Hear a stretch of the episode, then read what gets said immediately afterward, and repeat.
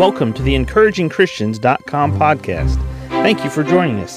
Get ready for today's encouraging truth from God's word.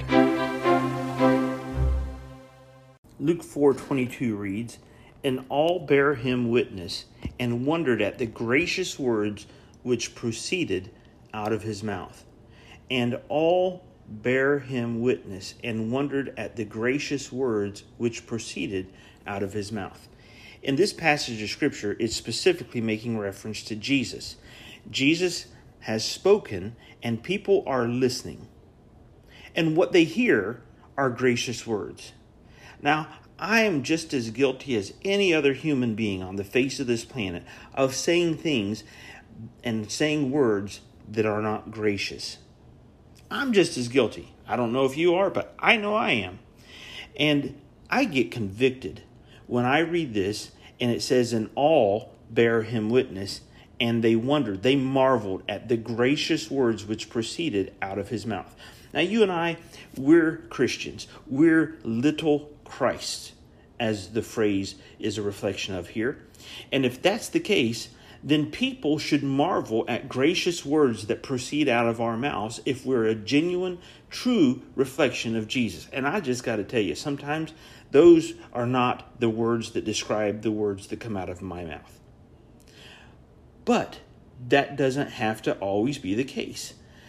My goal is to reflect Christ in such a way that people go, hey, there's a little Christ. There's a Christian. The words that come out of his mouth the attitudes that he displays, the actions of his life, they reflect Jesus Christ.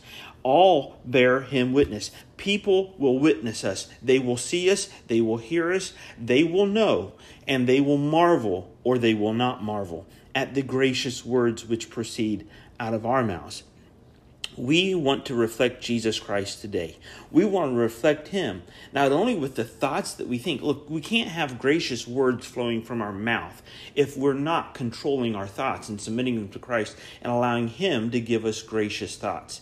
If we're having negative thoughts, if we're angry, if we're upset, if we're focused on the negative aspects of our life, we can't produce gracious words from our mouth because out of the abundance of the heart, the mouth speaks we are responsible for what flows out of our mouth, but we're also responsible for what we fl- allow to flow through our mind.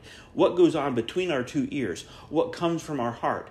Jesus told his people and he told those leaders that were religious leaders of his day it's not what you put in your mouth that defiles a man, it's what proceeds out of the heart.